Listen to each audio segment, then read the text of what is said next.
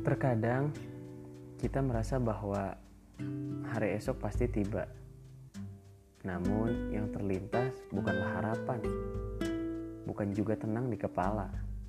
Malah semua kekhawatiran yang ada. Hingga lupa bagaimana cara bersyukur dengan segala yang sudah diterima. Semua dari kita tentu pernah merasa tidak baik-baik saja Enggan kembali merasa demikian adalah hal lumrah. Namun mengharapkan rasa aman dari perencanaan apakah sebuah langkah bijak? Sedang kita ketahui, tak semua perencanaan harus terlaksana, bukan? Saya rasa sumber dari segala sakit adalah kekecewaan.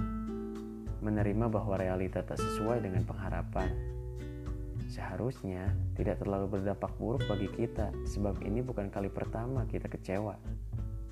Namun nyatanya, tetap saja kita merasa semesta lagi-lagi seolah tak berpihak.